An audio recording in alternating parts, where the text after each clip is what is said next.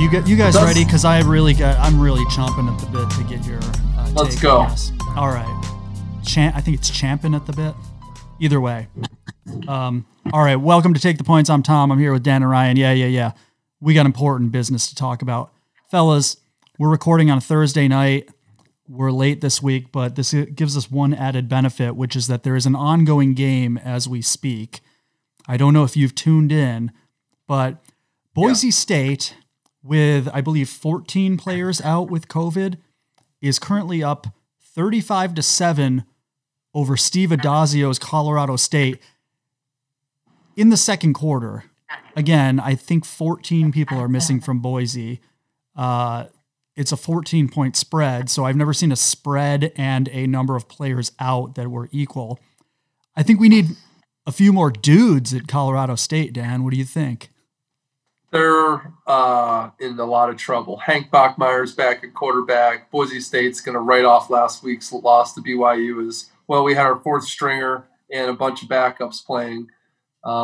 Boise is going to win the Mountain West, going to play in the Las Vegas Bowl. Steve Adazio is going to win 2 to 2.5 games this year, and a lot of money to be made. This is going to be an easy Boise cover. Very easy, Jim. I mean, they're already double the spread, and they're not going to slip from here. Like, it's only going to go up. I watched a little bit of this game, 5 minutes, and I saw all that I needed to see. Likewise, all of us. I watched the whole first quarter and a half, actually. The whole first quarter I watched. And let me just set the stage for when this game was over. Okay.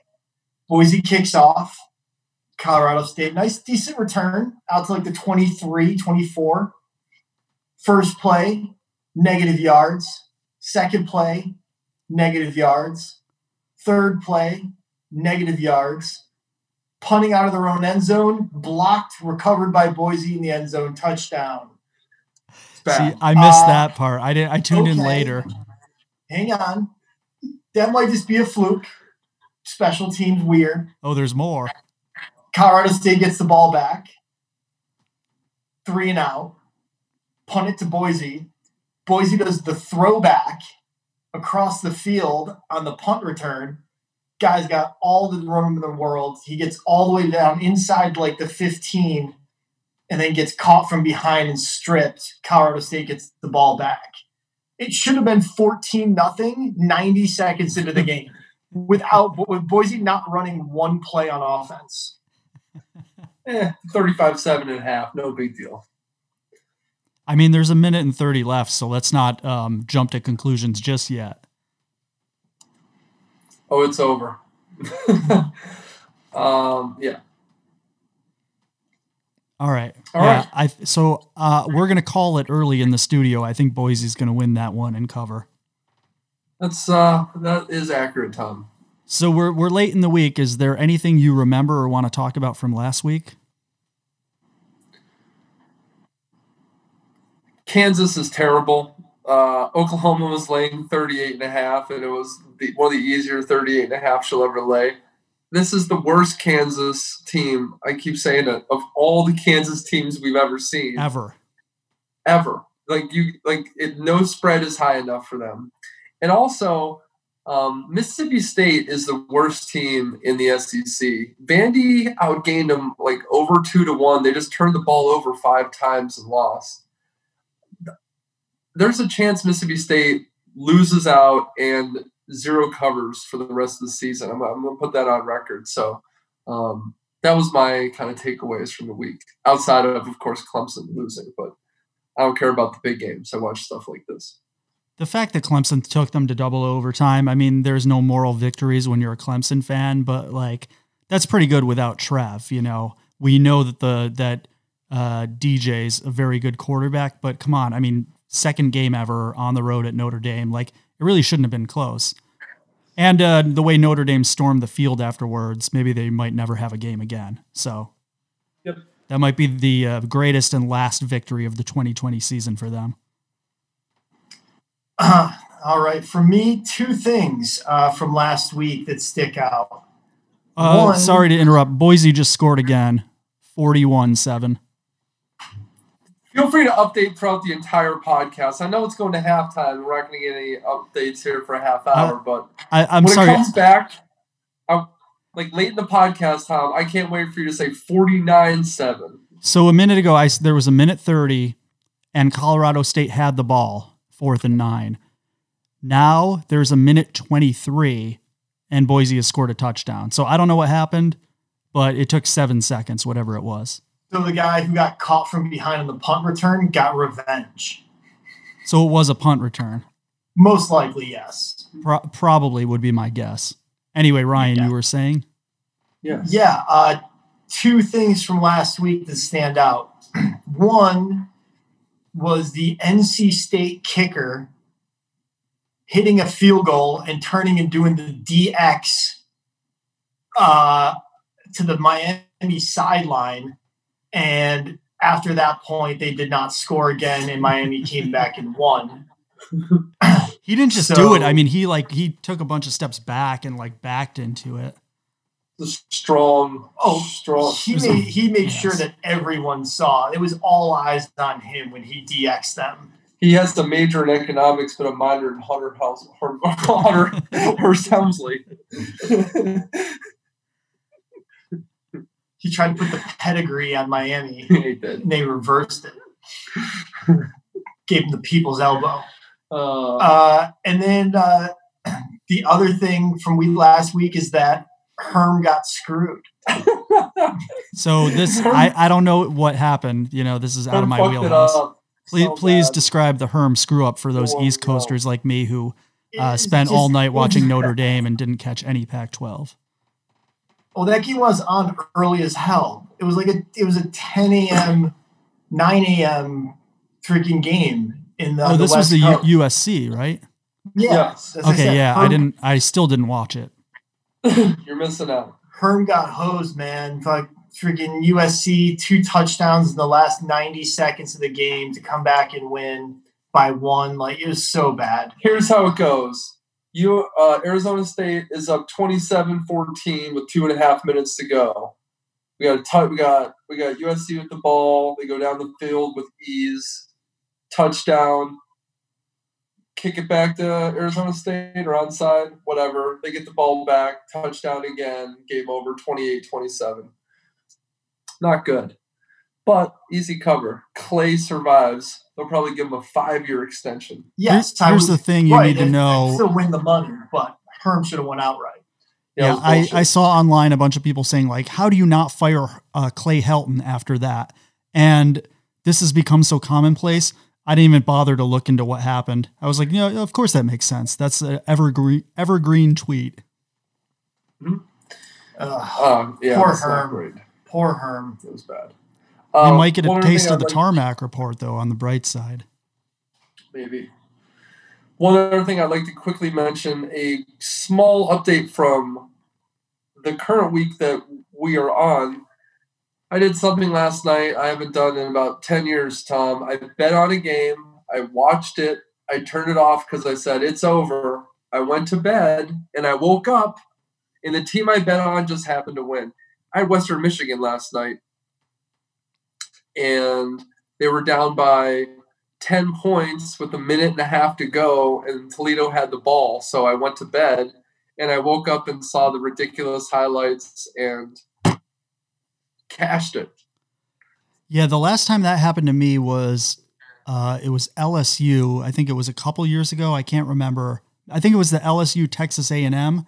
That was like a 77-70, yes. 7 overtime game. But there was an interception with 30 seconds left that kept them alive. I had turned that game off with 40 seconds left, mm-hmm. and then found out it went on for another 2 hours.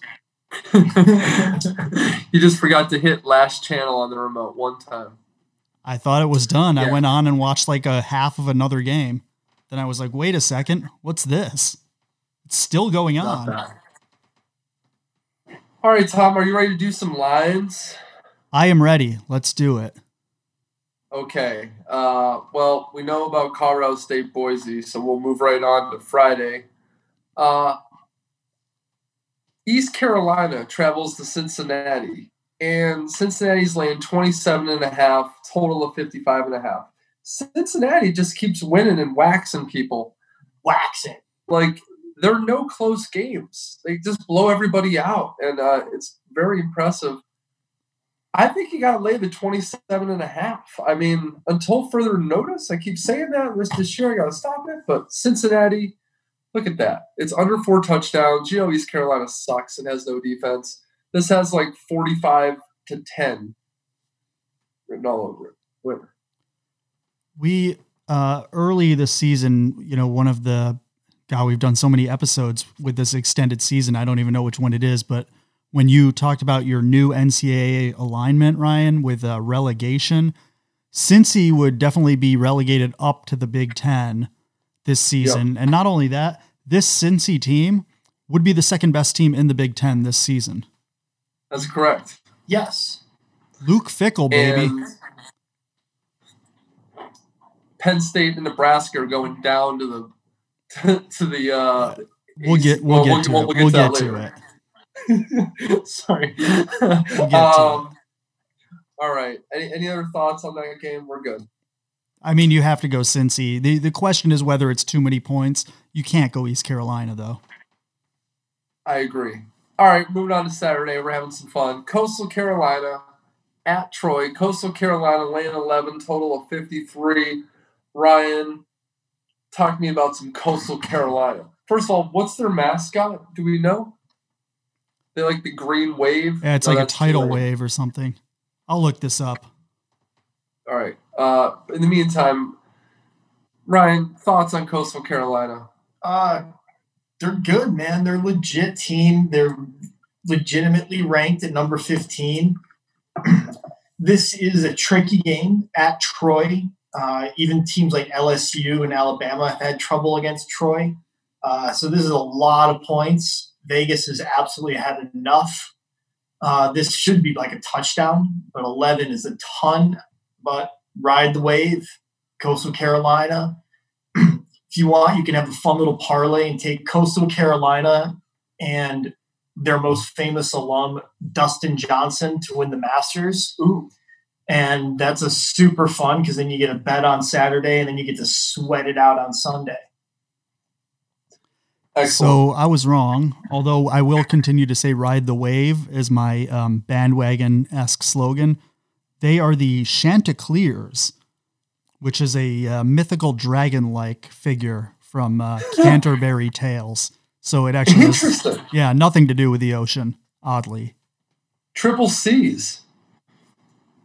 I like that. It's pretty strong. All right, well, you know, all of us like Coastal Carolina. Not sure about the total. All right, Tom, we're going to talk about the Big Ten. Are you excited about this? Depends on which game. Last week, you said there was a much improved Michigan State team. Well, This week, that much. I changed. There's a much improved team. It's not them. Thank you. I've learned and evolved and adjusted my opinion. That was the worst performance of the year last week.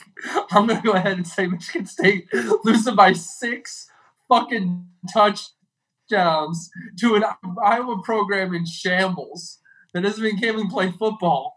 They beat Michigan and they lose by 6 touchdowns. 6. Not even like 4. 4's horrible. 6. All right. So anyway, I guess I was going to save this for the Penn State game, but I'll just get it out of the way now. Like, one of the reasons Penn State is 0-3 is because their schedule against Indiana, Ohio State, and Maryland means that they've already had to play the 3 best teams in the Big Ten East. That's not a joke. Shit show. 3 of the 5 best teams in the Big Ten, along with Wisconsin and Northwestern. The Big Ten Z yourself, Z Anand, the whole conference this year. Z-Lock has never peaked like this. I did something, man. I don't know what I did, but I did like a reverse The Secret. Ohio State's going to lose in the playoff, and then most painful, like last year's was painful enough. It's going to be even worse this year. I heard an even better theory online that I want to wholeheartedly second. Now that their game against Maryland got canceled this weekend, there's going to be a repeat of that. There's going to be a COVID outbreak in Indiana. Ohio State will get canceled. And then Indiana will be undefeated with one more victory than Ohio State. And it will be an Indiana Northwestern Big Ten championship game. And an undefeated Indiana is your 4 seed for the playoff. Actually, your 3 seed because Clemson's got a loss. It's actually a pretty good theory with the COVID, Tom. I like that. There's I didn't see it. It's not mine, but I think it's perfect. Really good. It's really good. I think Mike Pence put like $100,000 taxpayer money on Indiana before the season. I didn't even think about that. Indiana governor went on vacation instead. Play the music. Indiana Governor Mike Pence, in charge of the coronavirus response task force, has set up this entire season to be rigged for Indiana. Yep. No players from Indiana missing any games. Nothing to see here. Everyone's healthy as a horse. We're Mike Penix is the greatest quarterback of all time. Nothing fishy going on. Look, if you want to know where that $37.5 million that's missing from that wall fund went, that's where it is. It's all on Indiana to win to make the playoff. That's pretty genius. Oh, it's all coming together. Hoosier game. The Big Ten this year has really been the most epic story, I think, in college football. Just, I mean, we couldn't have like made this shit up. It's been 3 weeks. They've only played 3 games, and the whole conference is already fucked. The whole conference. We've talked about them for like 15 real-time days on Take the Points. That's it, and it's all a total disaster. I've been waiting. There's been more anticipation for this Big Ten season because of when it started than any other season. And in 3 weeks, the whole thing just got completely nuked. Pence. Mm-hmm. Anyway, Indiana -7, only laying 1 touchdown at the much improved Michigan State squad. Total 52. Tom, make a pick. Yeah, I can't believe Michigan State. I'm leaving. It's a bad line. Indiana should be favored by like 12 or 13 points minimum. You're right. It's insane. It's right. I take Michigan State. Which means that Michigan State will win outright. All right, Tom. We're just going to get this over with. Penn State 0-3 at Nebraska 0-3. Penn State laying 3. That's the theory in this game. Total 56.5. Give me something to wager on and who's winning this game and who's in extreme panic mode at 0-4 come Sunday morning. Okay. A lot to talk about with this one. I've been a Penn State fan since I started watching football, since, you know, before me and you met in the 2nd grade when we both wore like Kajana Carter jerseys. I've wanted this matchup since I was like 12 years old, since the 94 season. It's been like Penn State, Nebraska. Every year I want revenge. And there's never been a year when they're both good.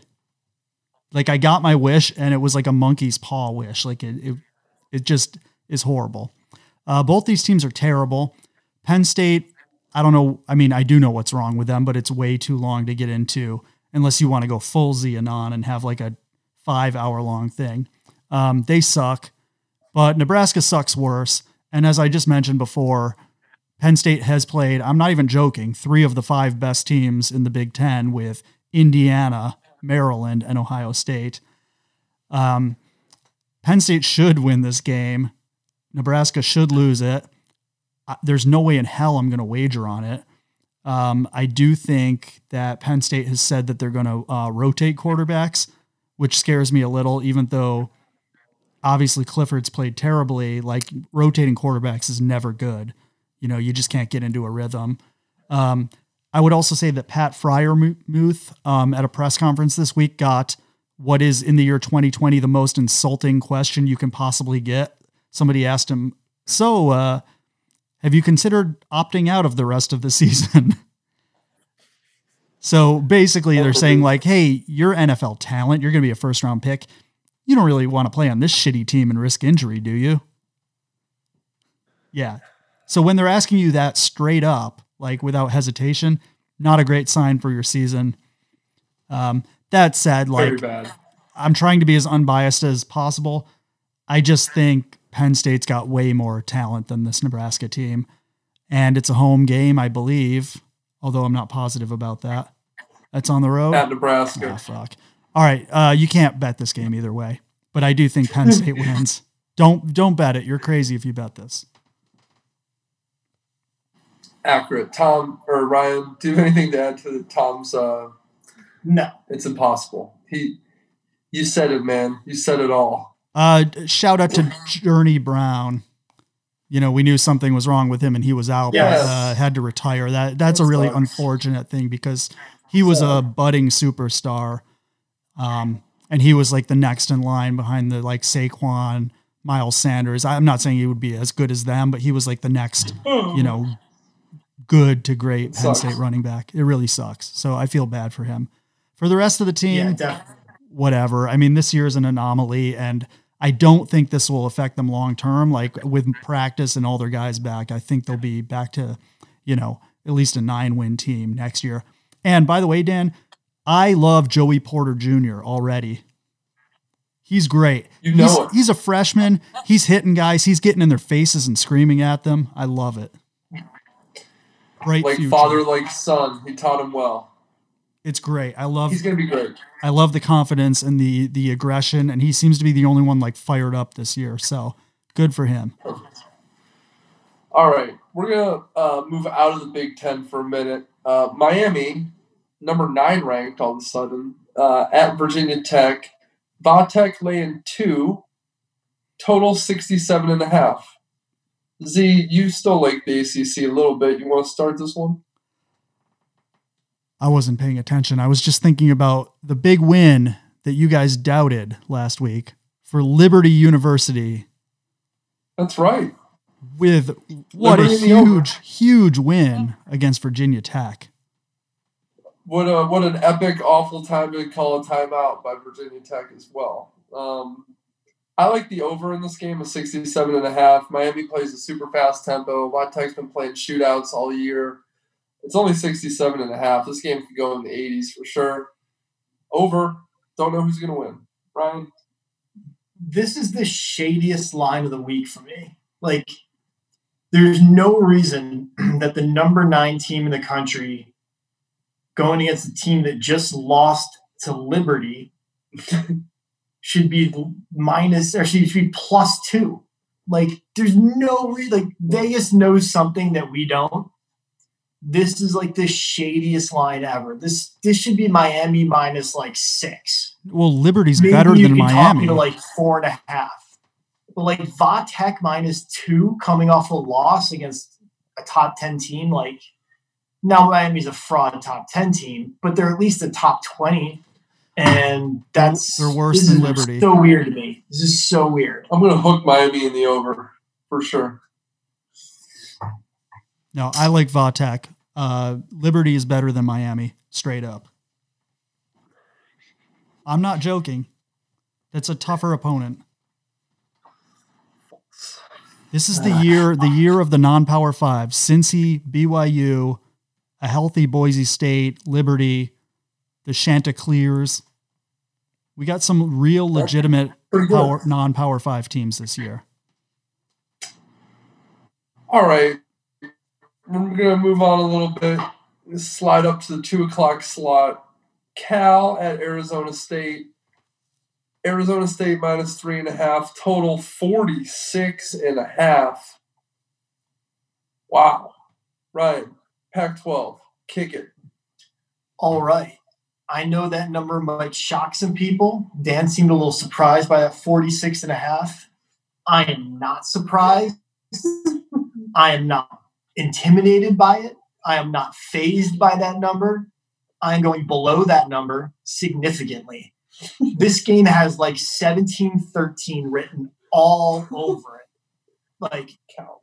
Cal has a really super underrated defense. Top, 10 coach in the country right now, maybe.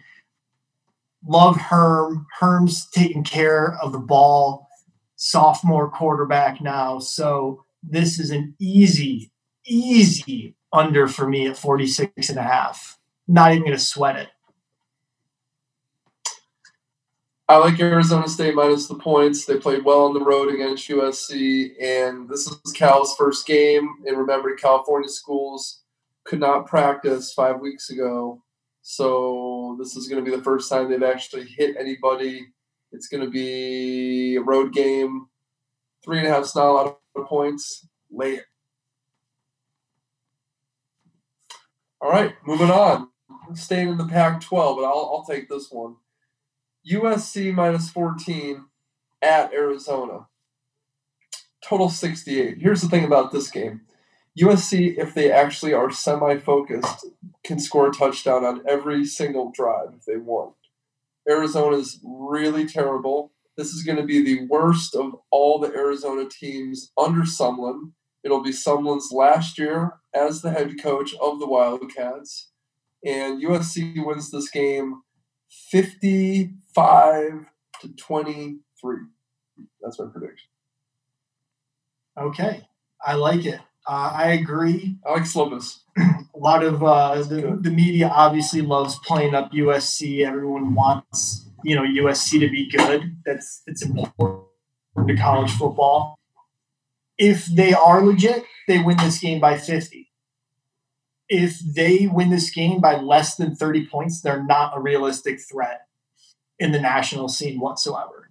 Fair. Like, to me, that's the line. They have to win this game by over 30 for me to even take them serious. So what I'm hearing is that this will not be Arizona's one win of the season to get to their over win total.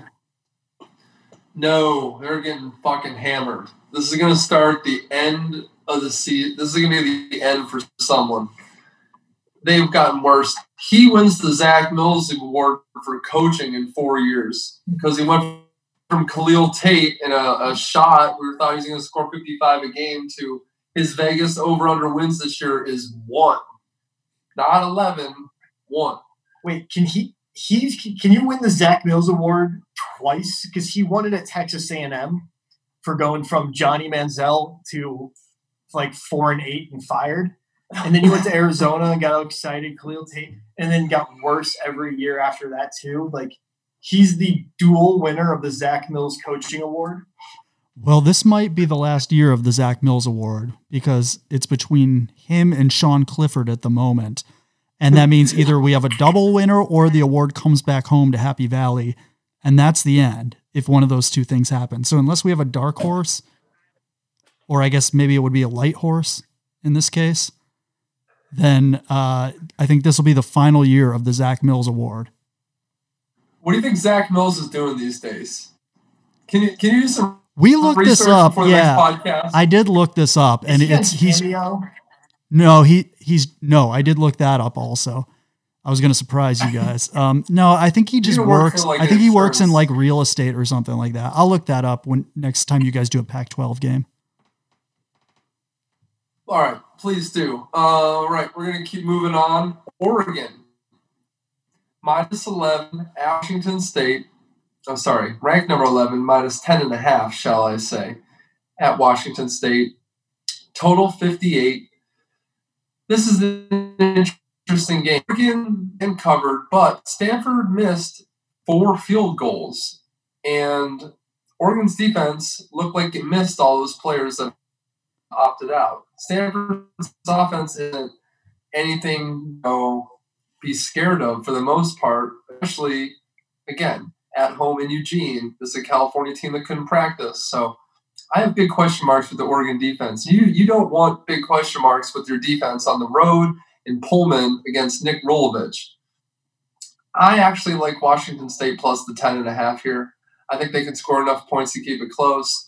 I don't know. This Oregon team, I wasn't super impressed last week. I think they played good, but they're not great. And Rolovich is the truth. And I'm going to take a flyer this week and take the 10.5. Yeah, I mean, for me, it's this thing. It's kind of the same thing. Like, it's probably a stay away, but if I had to lean aside, I would just take the points. I mean, the points make sense at home. Pullman's a tough place to play. Don't know what the weather is up there. So, yeah, I think they can keep it close. All right, I have a semi-update. This will not answer all our questions, but consider this part one. Zachary Eric Mills, former American football quarterback. Did you know he spent the 2005 preseason in the Redskins training camp, but was released before the season began because he pulled his hamstring and could not really participate? But the fact that he even went to the camp, I find that a little shocking. He then signed with the Wilkes-Barre Scranton Pioneers of the Arena Football League. Of the AF2, the minor league of the Arena Football League. Oh, no. In 2007, but left the team a few weeks later. In 2006, I didn't know this either, Mills served as an assistant coach at Temple under Al Golden. Ooh. He then joined the coaching staff at the Haverford School in Haverford, Pennsylvania as a quarterback's coach from 2007 to 2010. And then his bio just mysteriously ends there. So we will, to be continued, folks. I need 10 more years of updates on Mr. Mills. I'll look. All right, Tom. Big game. Having flashbacks. Notre Dame ranked number 2 because they're clearly the second best team in college football. Minus 13.5 at Boston College. Total 50. Can you lay the 13.5? No, you cannot, Dan. You should be able to because this team's clearly better than BC and they beat Clemson, but we've been around a while. And we know how this goes, and I'm going to hand it off to you after saying that, Dan. Yeah, you want no part of this. Like, we get older, so, like, we're aware of, like, letdown games. But the kids stay the same age. Yes, they do. Yes, they do. That's basically the truth. Like, in my mind, I'm like, guys, come on. Come on. We all know this is a letdown game spot. But I forget that they don't know that shit. So they're still out partying on the field. Game. You got a fucking Chestnut Hill, which sucks, and you got to lay 2 touchdowns. That's no fun. That being said, I'm not going to bet this game. I don't want to watch it. I saw enough Notre Dame for the whole fucking season last week. About that 5-hour game, we got to do something about these replays. That just took too long. But yeah, I'm not going to watch this, but if you bet Notre Dame, you are a crazy person. I'll tell you that much. Every year we talk about the one BC game where it magically gets cold and then some team goes to BC and is like, shit, it's really cold here.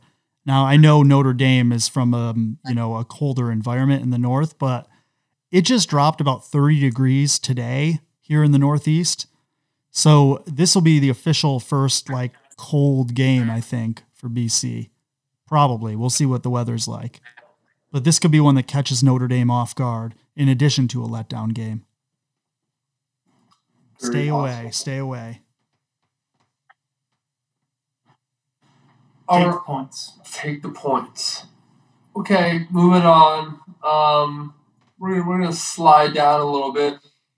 Whole Rainbow Warriors on the road at San Diego State 11, total 53. Ryan, can Hawaii cover the 11 on the mainland?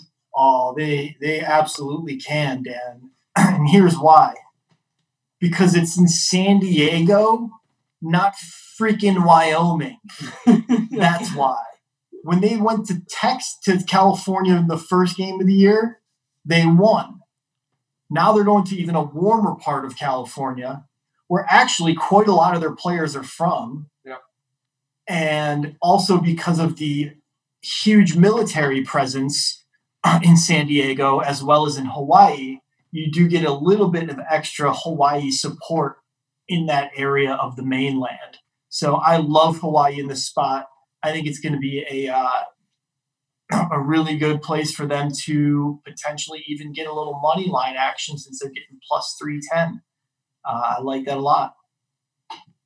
Ooh. I agree.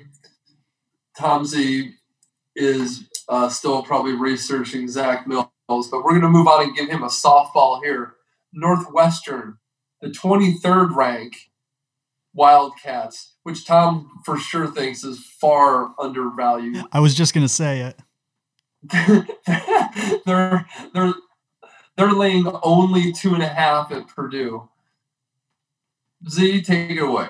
How can you put the third best team in the Big Ten way down at 23? It's not fair. Yeah, take Northwestern. Purdue's not that good, and Northwestern is very good and has a really stout defense and a good quarterback, finally. They've always had good coaching. Northwestern's a good, solid team, and because of the way they're coached and their veteran leadership, I don't expect them to have really, letdown games the way that a more immature team might. So Northwestern all day, every day. By all day, every day, I mean like literally just this week, and then we'll reassess. So if Purdue wins this game, then the podcast is over and I quit. Purdue's 2-0, and if they won this game, they have Minnesota, Rutgers, Nebraska, and then Indy. Wow. If they win this game, they're going undefeated up until the in-state rivalry with Indiana on December 12th. They both could be undefeated. Very interesting. Wow, that's a very winnable slate right there. Trash. Well, Wisconsin should have stayed red, and Pence wouldn't have infected them. It's their fault. It goes so deep. You don't even know. This is X-Files-esque now. It goes to the highest levels. I'm going to go against you, Tom. I'm taking Purdue, and I'm taking the 115, plus 115 on the money line, just to be a contrarian in the Big Ten, just because why not? Okay, moving on. This is a game that I actually already have money on. This is the only one. This is to show you how much of a total degen I am. Nevada at New Mexico. That's the one. Nevada laying 17, total 62.5. Here's the thing. Nevada's really good. Not really, but they're actually good. They're 3-0. They score points. New Mexico is not as terrible as normal, and they got a quarterback who's a true freshman, very exciting, can also score some points. The total 62.5. I think Nevada can score in the 50s. I think New Mexico can get in the high 20s or 30s. I really like this over. I bet it already. I think it's going to go up, or no one else is going to put money on this but me. Either way, I don't care. Over 62.5 to play. I'm sure you guys don't have much to contribute to this one. You're the only bet. That line ain't moving. It's a great bet, though. It's easier than okay. Well, I'm telling you, it's my favorite bet of the week. Over 62.5, Nevada, New Mexico. I've watched Nevada 3 times this year. D-Gen Dan's back. Speaking of D-Gen, Arkansas getting 17 at Florida. Total of 60.5. Ryan, go ahead. All Arkansas does is cover games. That's what they do. All they do is they cover. They keep things ugly. They keep it gross. They keep it sloppy. They keep it close. I mean, this is a perfect letdown spot for Florida after the thrashing of Georgia to just have this letdown against Arkansas because they'll look at their record. I love the 17 here. Give me the 17 points. Yeah, you said it better than I ever could. Arkansas 6-0 against the spread this season. 6-0, perfect.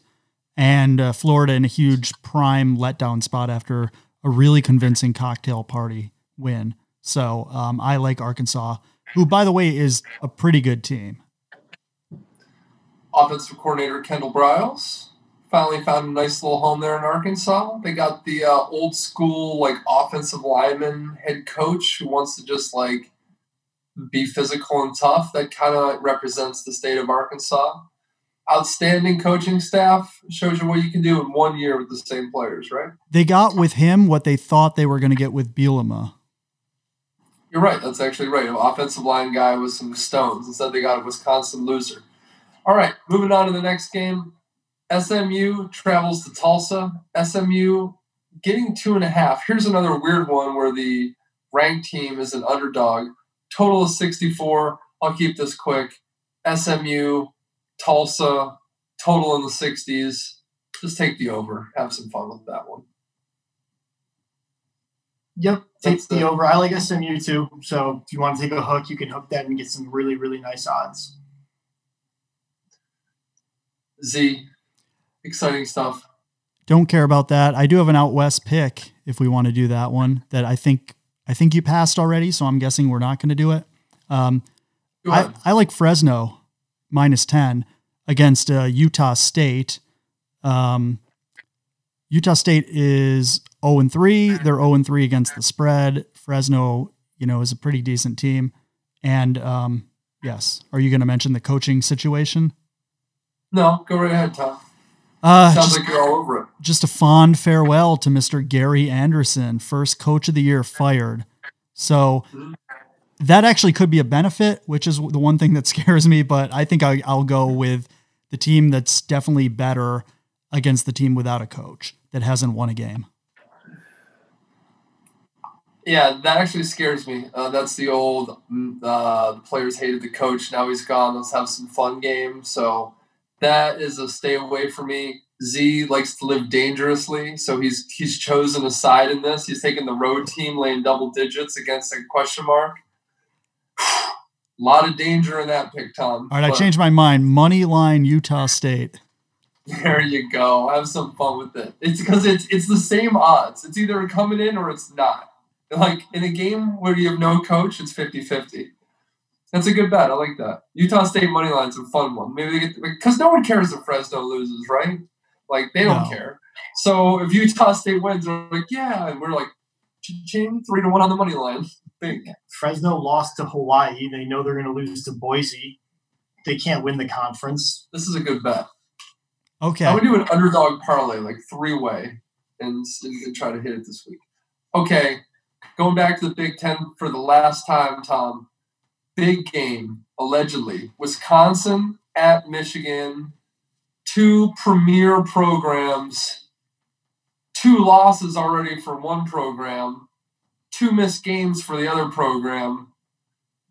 Wisconsin laying 4.5 at Ann Arbor at night.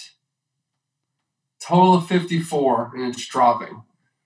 What you got, Tom Z?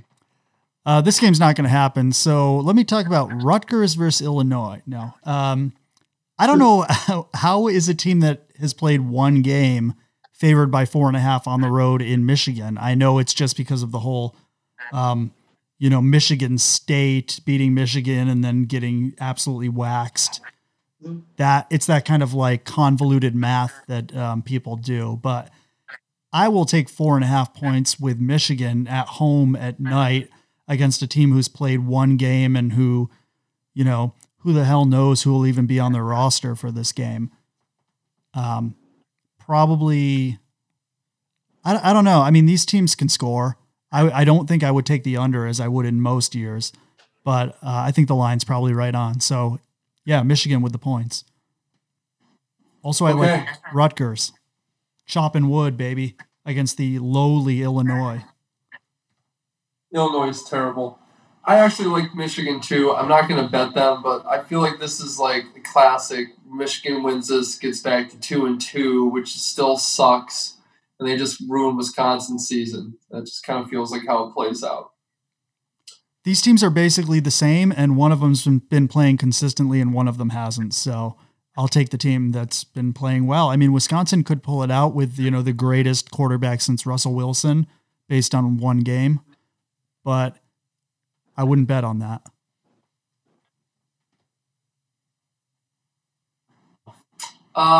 There's a couple late night action, 10:30 slots. We got Utah, UCLA, UNLV at San Diego State, and Oregon State at Washington. A couple tidbits. UNLV is the worst team in college football that I've seen so far this year. You can go ahead and lay the 16. Oregon State, their offense was so pitiful in the first half last week against bad defense Washington State. They can't function. I also lean Washington. And Utah against UCLA, no clue. I got to see who the quarterback is for Utah. A lot of people, a lot of turnover on the Utah team, but superior coaching staff, also good defense. UCLA gave up a trillion points to Colorado last week. Their offense did come alive in the second half, so that game's really hard for me to pick. But if you're up late and you're losing, feel free to just go all in on San Diego State and start drinking. Some good late night tip right there. Yeah, I like Dan's ideas. If you want to, Tom, if you just want to go ahead and do a three-way parlay on the three late night games, go to bed, see what you hit in the morning. Go ahead and take, Utah, San Jose State, Washington, throw those three in a parlay, and you're good to go. Tease them a little bit if you want. Yeah, because you're going to get minus 550, minus 700, and minus 140. I like that, and I would throw the Utah-UCLA over in that too. I mean, I saw a little bit of that UCLA game against, was it Colorado? That was a real pitiful defensive performance by both teams, especially UCLA. So I don't trust them against Utah, regardless of who the quarterback is now.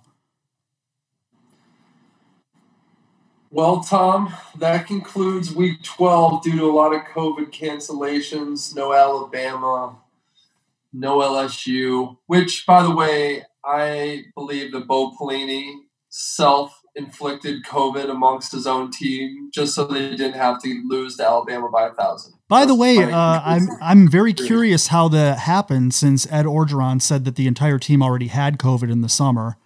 And that's why they're like, can you practice? And no, we already had it, all of us. So we're good. Yep, so it really doesn't make sense to me, Dan. They knew they were going to give up 75 to Alabama after that comment he made last year where we're going to beat their ass in recorded. We're going to beat their ass on the field. Roll Tide, fuck you. They all remembered that. And they were going to beat the fucking hell out of them and score a touchdown on every possession, just like the Ole Miss game. Same thing. But they canceled it wisely. This is like one of those times when you're in like middle school and you stay home sick. And, you feel fine and you're like, playing basketball or something. Then you see your mom's coming home and you like run inside and jump on the couch. And you're like, oh, I don't feel good. That's Pelini and LSU right now. 1,000%. I'm so sick. I don't know if I can go tomorrow either. Look, Coach Bumble is just living his best life. He needs an extra week to get his freak on in the bayou. Leave Coach Bumble out of this. That's him. Can I do a, this is a tarmac ask, but I want to just do a like rock bottom report quickly if we're done with the games. First off, let's get a score update. My God, with 10:44 in the third, Colorado State has, closed the gap 42-21. Wow. Yeah, that's 14 unanswered in the third quarter. They poked the bear. And they got the ball. Only getting doubled up. 63-28 coming right up. Yeah, so that game has officially just gone over with 10 minutes in the third. Yeah. The fucking live over is 87.5 right now. Yeah, the actual over was 62.5. So. My number is 63-28. That's 91. Okay, that's over than what they have right now. I like my number. So we need another 21. Wait, are you sure Colorado State's at 21? My book has it at 14. I think they literally just scored. Oh, you're right. Okay. I think it says last play extra point. All right. So they were going to be number one on the rock bottom report, but we'll hold off and see.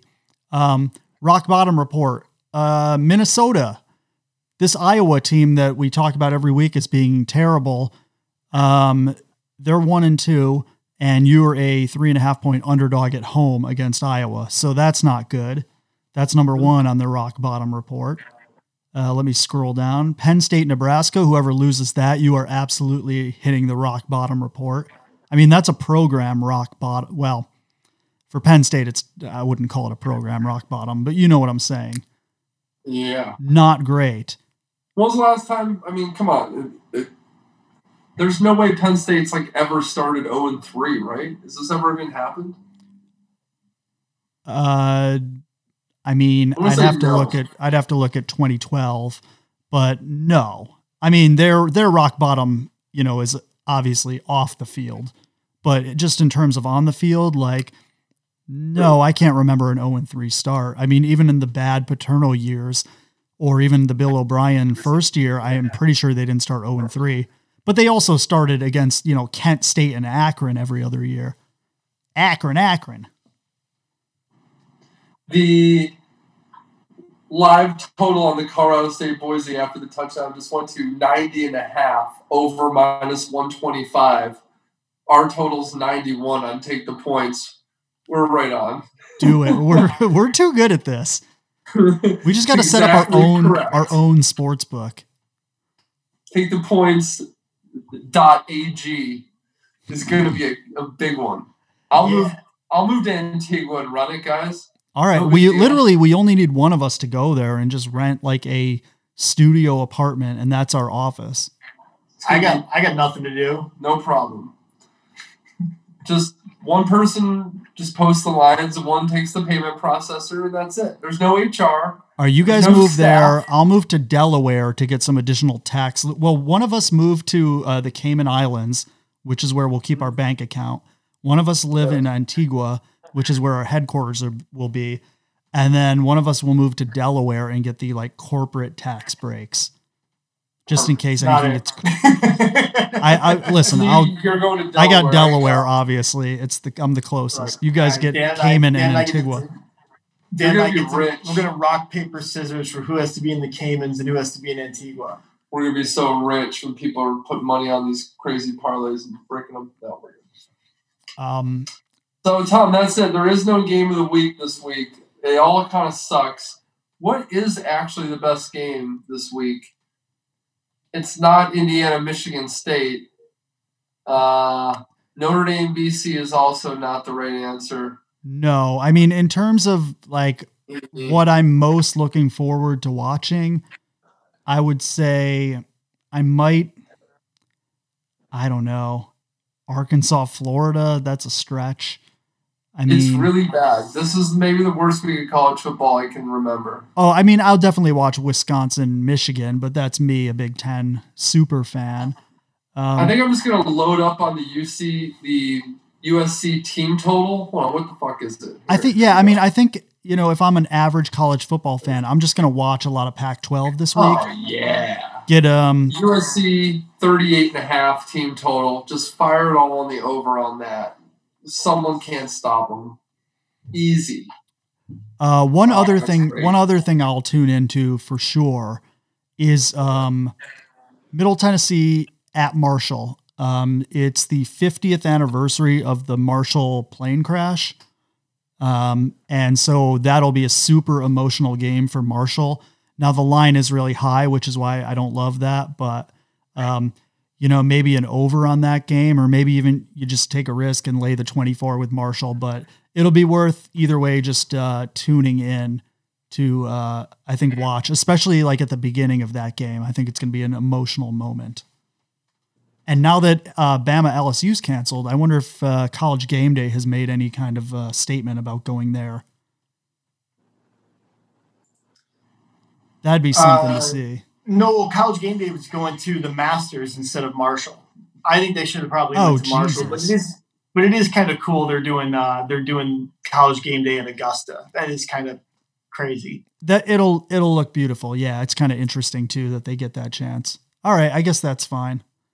Do you care about the Masters this year? Something about the timing of it has made me not care as much. Yes, I care very, very, very much about the Masters. Yes. All right. I think I'm not in sync with a lot of other people in that, like, a lot of people love sports even more right now because there's nothing else going on. But for me, I've like, it has less significance, I guess. I guess I've just gotten used to being so hectic with work and everything else related to the pandemic and like having my kids out of school all the time. And it's like, I will watch college football for sure, but like all the other sports have fallen by the wayside.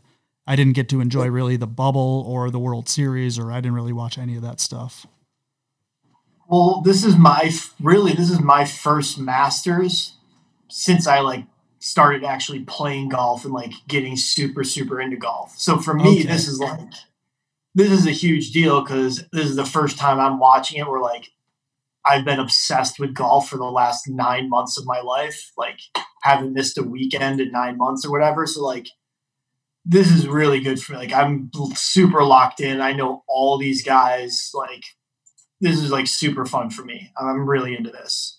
Okay. Yeah. That I didn't take that into account. I mean, that is really good. And the Masters is, I mean, it's the best, like it's, you know, the most famous for a reason.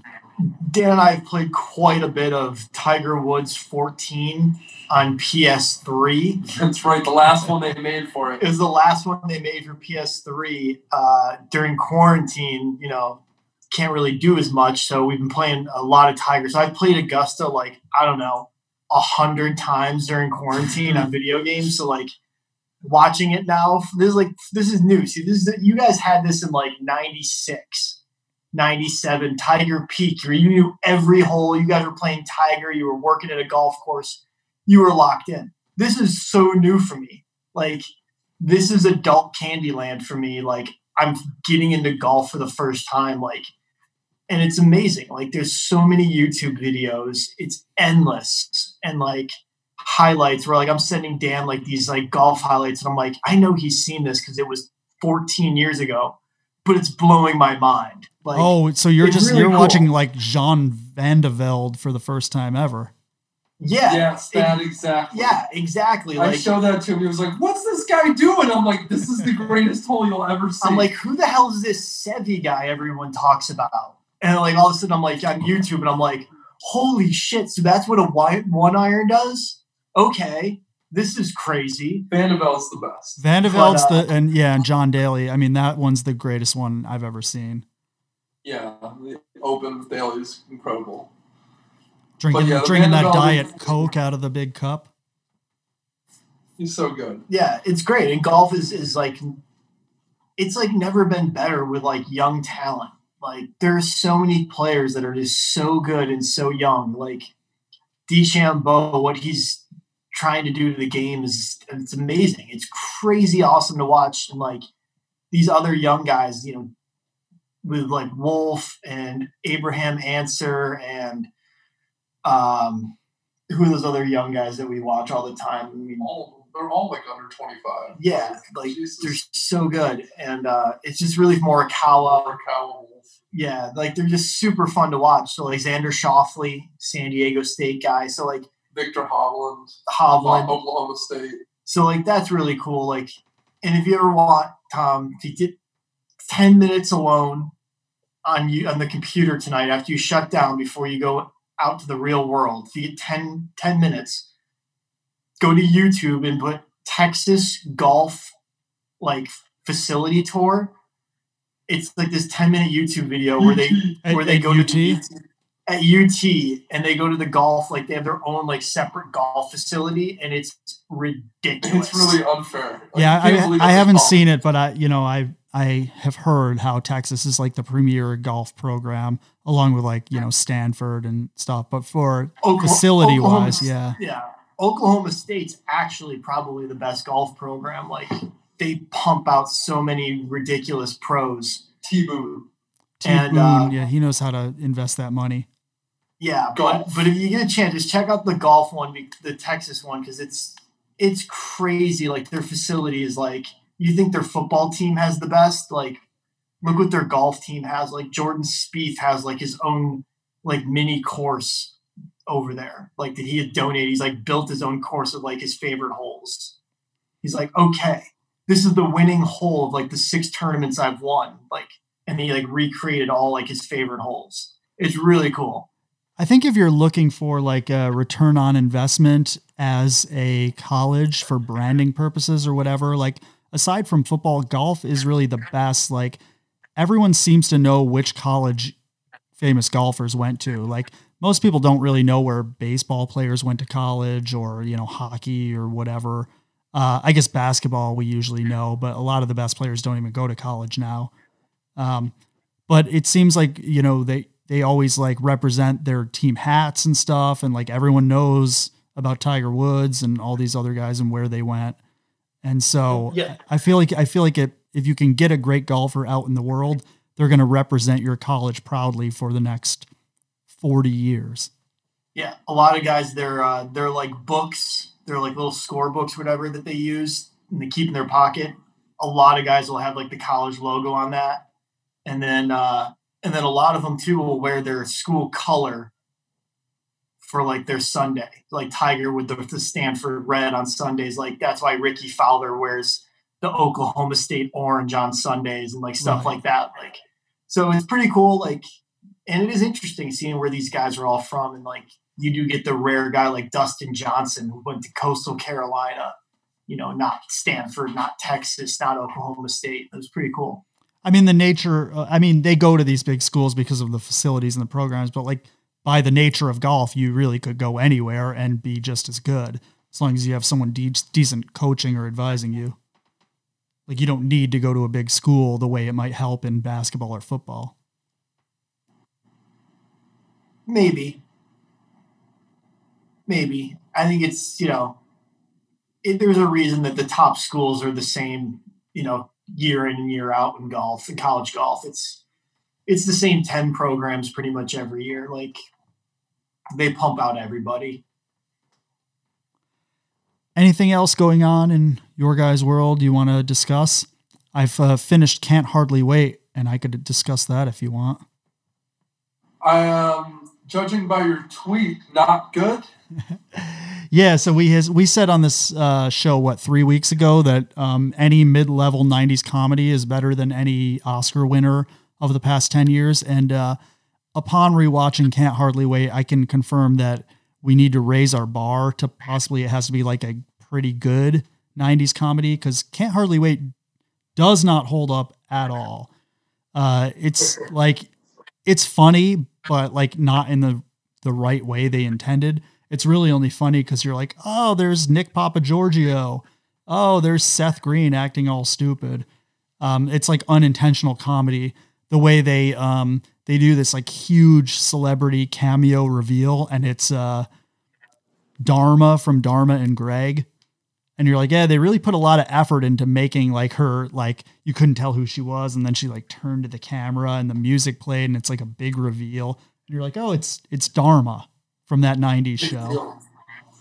So it's just unintentionally, it's hilarious, but like there's really no plot. There's really no story.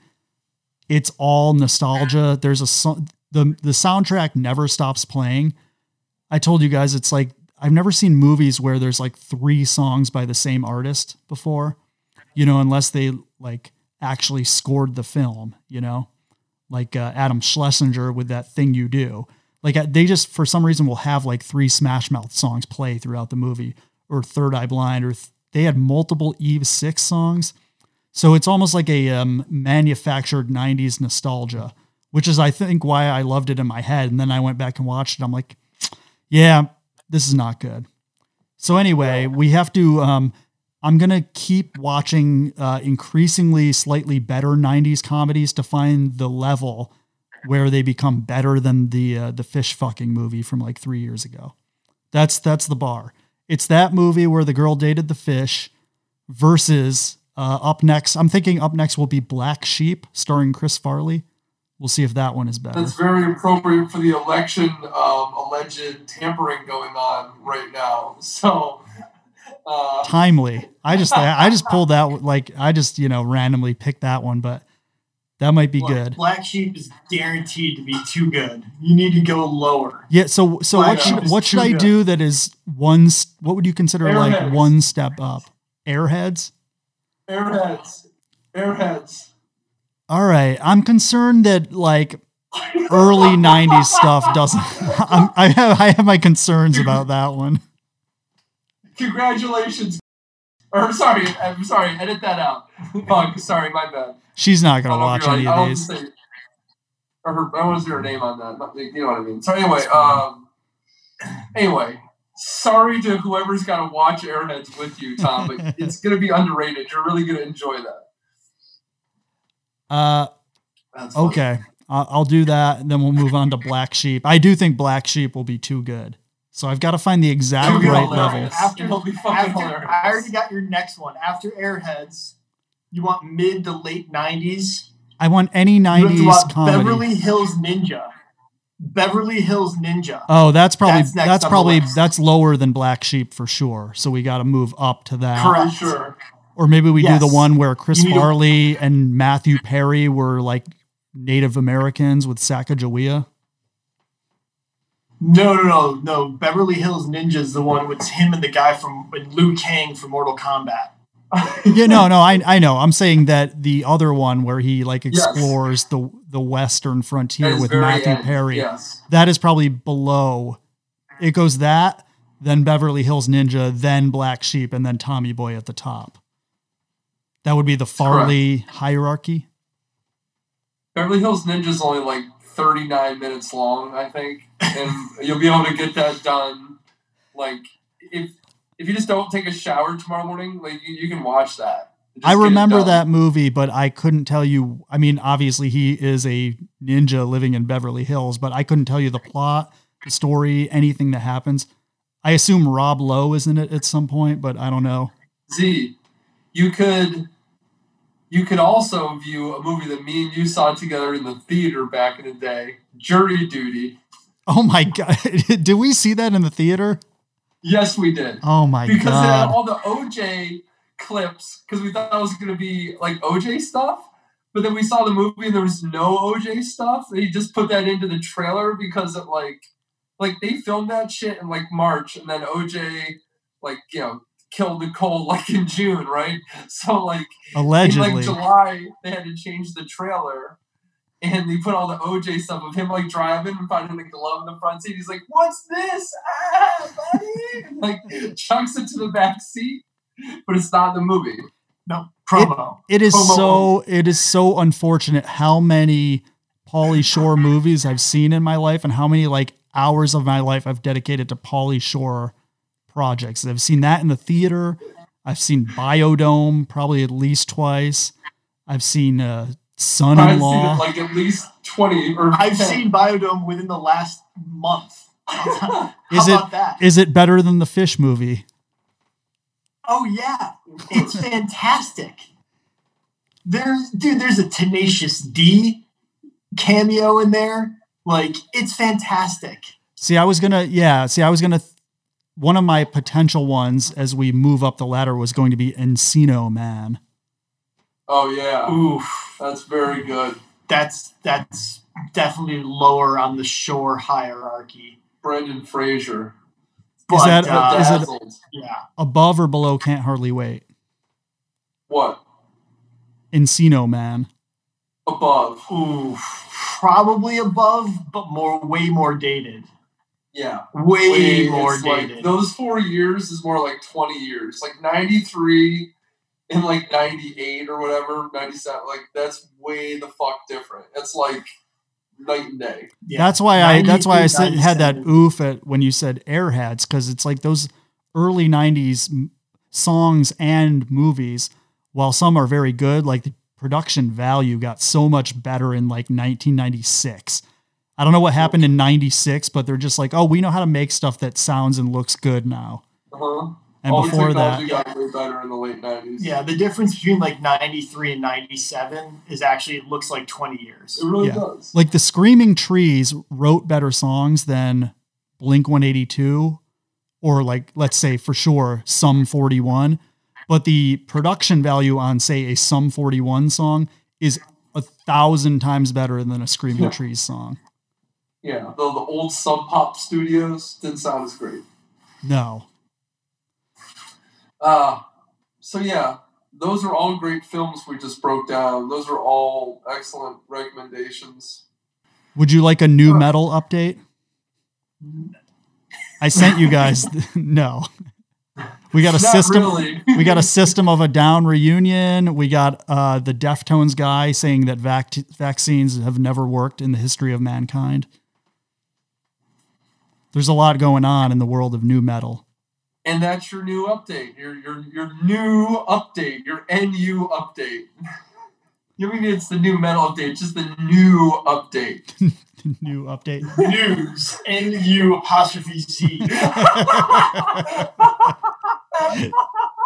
I hope people have figured it out, but this is all a plot for Take the Points to transition in 2021 into just like a pop culture podcast, but only bad pop culture.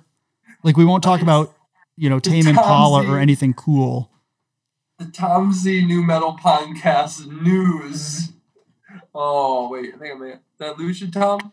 You went out for a minute. That's okay. I think we're ready to end anyway. That was pretty good. Yeah, considering the lackluster slate of games, I feel like we put together a pretty good podcast. So thank you, gentlemen.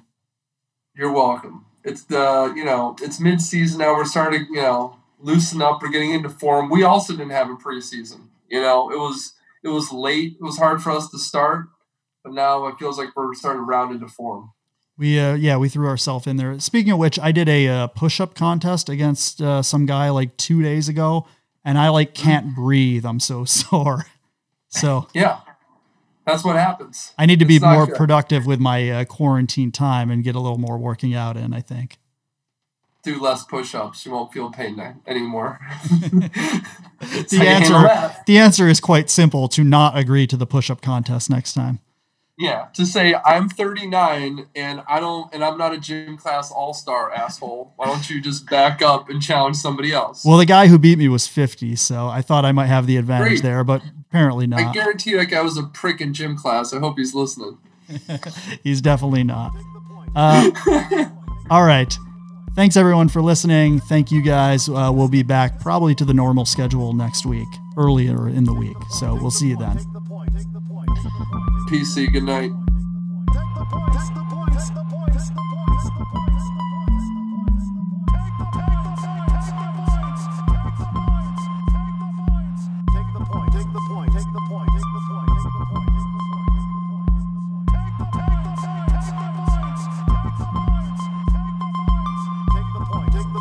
the point.